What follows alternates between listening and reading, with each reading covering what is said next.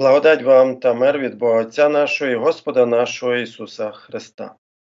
Слово Боже, яке ми сьогодні розглядаємо, знаходиться в книзі дій, другий розділ, перших 21 вірш. Розпочнемо з перших чотирьох. Коли ж почався день п'ятидесятниці, всі вони однодушно знаходилися вкупі, і нагло щинився шум із неба, ніби буря раптово зірвалася, і переповнила весь той дім, де сиділи вони. І з'явилися їм язики поділені, немов би огнені, та й на кожному з них по одному осів. Усі ж вони сповнились Духом Святим і почали говорити іншими мовами, як їм дух промовляти давав. На 50-й день після Пасхальної суботи юдеї святкують свято врожаю чи свято тижнів. Врожай зернових зібраний. Погода для подорожі Середземним морем найсприятливіша у порівнянні з двома іншими великими святами юдеїв Пасхи та Кучу. Через те кожний побожний юдей намагався прибути до Єрусалиму на свято врожаю, щоб подякувати Богові за Божий врожай. Ті, хто не міг прибути до Єрусалиму, святкували по синагогах по всій Римській імперії та за її межами. Приносились добровільні пожертви. Тої неділі все було зазвичай, як і попереднього року на День П'ятидесятниці, день отримання Мойсеєм десяти заповідей та всього закону. Проте у Бога був свій план на п'ятидесятницю 30-го року. Те, що обіцяв Ісус стосовно Духа Святого, ось має статися. Всі вони, тобто апостоли, однодушно були на невпинній молитві із жінками, із Марією, матір'ю Ісусовою та з братами Його, як це писав Лука у попередньому розділі книги дій. Без сумніву, вони зібралися для поклоніння і молитви, а оскільки вони сиділи, то напевно, що слухали промову одного з апостолів. І нагло щинився шум із неба, ніби буря раптово зірвалася і переповнила весь той дім, де сиділи вони. Звук, що наповнив той дім, не просто щинився з неба.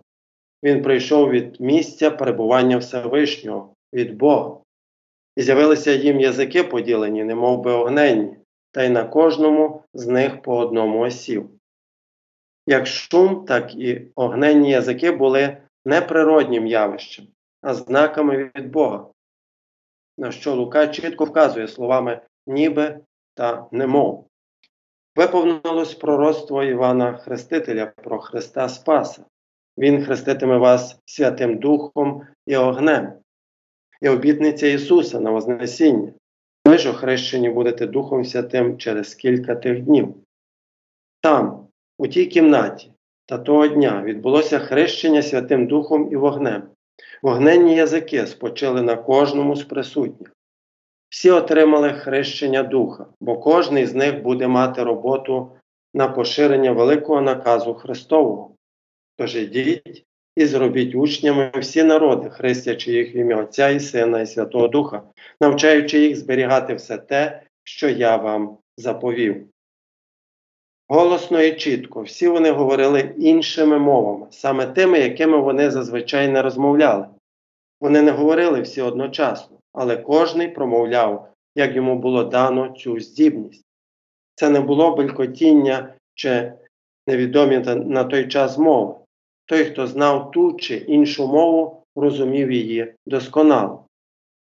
Тепер Христові учні були оснащені та готові розпочинати виконувати великий наказ, даний Господом Його церкві. Чудесні знаки, шум, вогонь, говоріння мовами були ознаками цього. Такі знаки не завжди супроводжували проповідування апостолів чи свідчення інших віруючих. Проте Дух, посланий Ісусом, завжди присутній і активний, коли проголошується Євангеліє. Святий Дух дає Слову силу, і Він також дає віруючим силу промовляти Слово.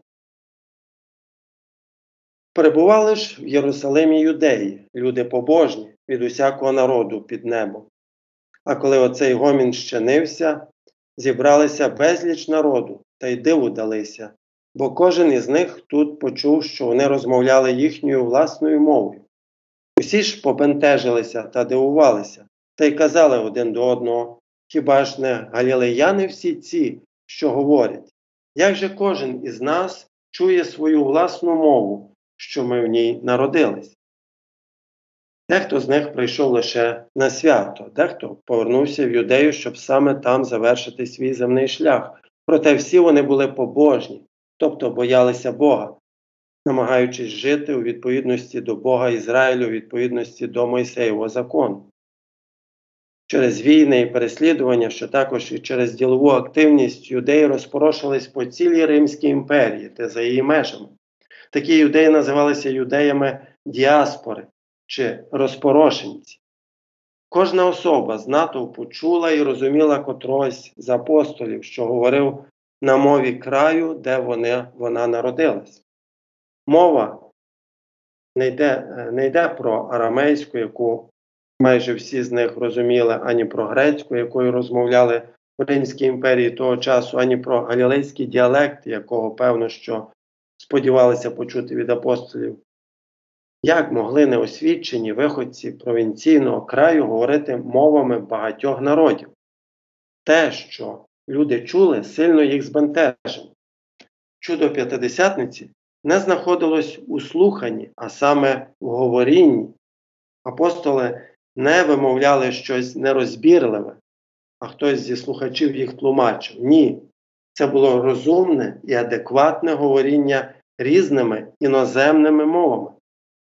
Парфяни та мідяни та еламіти, також мешканці Месопотамії, Юдеї та Кападокії, Понту та Азії, і Фрігії та Памфілії, Єгипту і Лівійських земель, край Кірени і захожі римляни, юдеї, нововірці, критяни, араби. Усі чуємо ми, що говорять вони про великі діла Божі мовами нашими. Представники з усіх трьох континентів Азії, Африки та Європи були слухачами апостолів.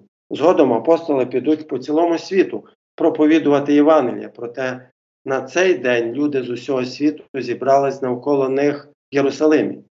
Святий Дух зарядив апостолів проголошувати Божий план спасіння для всіх народів багатьма мовами.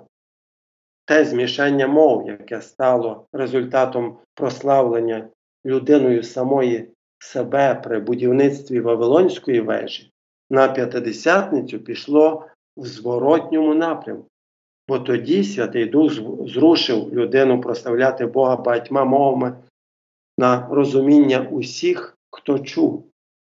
Цей Вавилон у звороті відбувається і сьогодні, коли місіонери навчають, вивчають нові мови, щоб проголошувати добру новину про спасіння в Ісусі Христі для людей інших народів.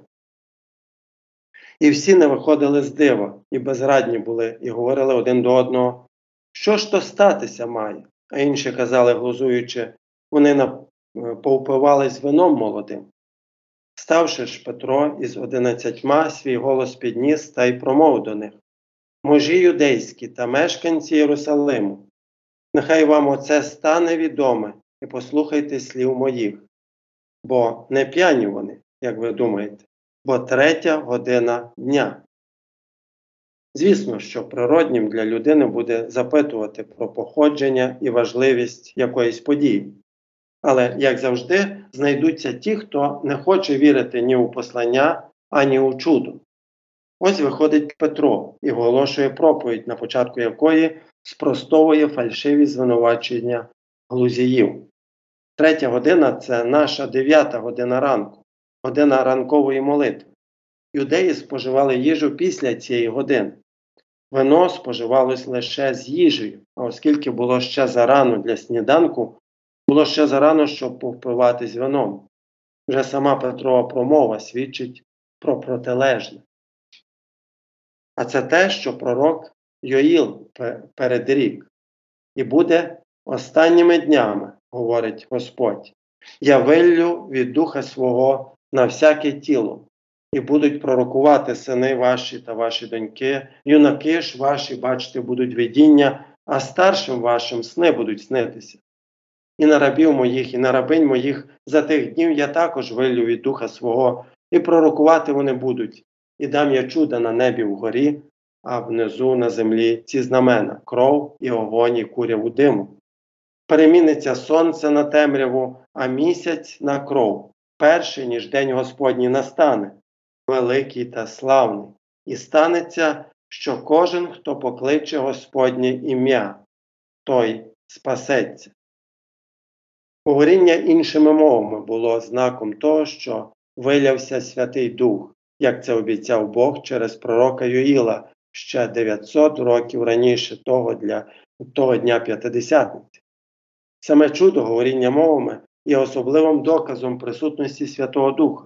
У цей день не відбулося все зі списку пророка, проте саме говоріння мовами було тим знаком, що все пророцтво виповниться у Богом даний час і спосіб. Коли ж Юїл пише і буде по тому, Петро тлумачиться фразою і буде останніми днями. Останні дні стосуються часу, що лежить опісля того, як Бог послав свого сина, а його син звершив викупне діло нашого спасіння. Зіслання духа є доказом того, що діло викуплення людства завершене. А коли Христос прийде знову, Він прийде, щоб судити всіх живих і мертвих. Ми живемо в останні дні. Бог обіцяє через пророка, що всі люди, чоловіки і жінки, старі та малі, отримають духа. Всі будуть проголошувати Боже послання для інших після отримання Його об'явлення. Всяке тіло це також юдеї та погани, кого б тільки покликав Господь Бог наш. Кожний, хто покається і охреститься на прощення гріхів. Це виливання духа яке розпочалося на п'ятидесятницю 30-го року, продовжується сьогодні там, де проповідується Євангеліє. Згадка про чуда на небі та знамена на землі нагадує про Боже визволення народу Ізраїлю з Єгипту. Однак тут проголошується Боже визволення всіх людей через Христове діло спасіння. Одночасно пророцтво Йоїла говорить і про другий Христовий прихід, щоб судити. Подібне вже казав Ісус своїм учням. І будуть ознаки на сонці, місяці, і зорях, і тривога людей на землі, і збентеження від шуму моря та хвиль, коли люди будуть мертвіти від страху і чекання того, що йде на весь світ, бо сили небесні порушаться, і побачать тоді Сина Людського, що йтиме на хмарах із силою і великою славою. Кожна війна і революція, кожне затемнення сонця, кожний шторм і землетрус, кожне виверження вулкану нагадує нам, що ми живемо в останні дні та що нам слід чекати повернення нашого Господа будь-коли.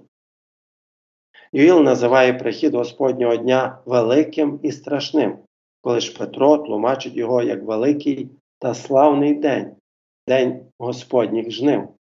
Це буде страшний день для тих, хто відкинув Божу благодать, але славний день для тих, хто чекає в надії віри. Кожний, хто покладається на Господа, котрий об'явив себе в Ісусі Христі, спасеться в день Христового повернення, бо Він вже має спасіння, як про це каже сам Син Божий. По правді, по правді кажу вам, хто слухає Слово Мого і вірує в того, хто послав мене, життя вічне той має і на суд не приходить, але перейшов він від смерти в життя. Таким був початок Дня П'ятидесятниці свята врожаю та початок проповіді апостола Петра для початку жнив. Саме ж тіло проповіді та результати її жнив ми розглянемо наступної неділі. Благодать Господа нашого Ісуса Христа з усіма вами. Амінь.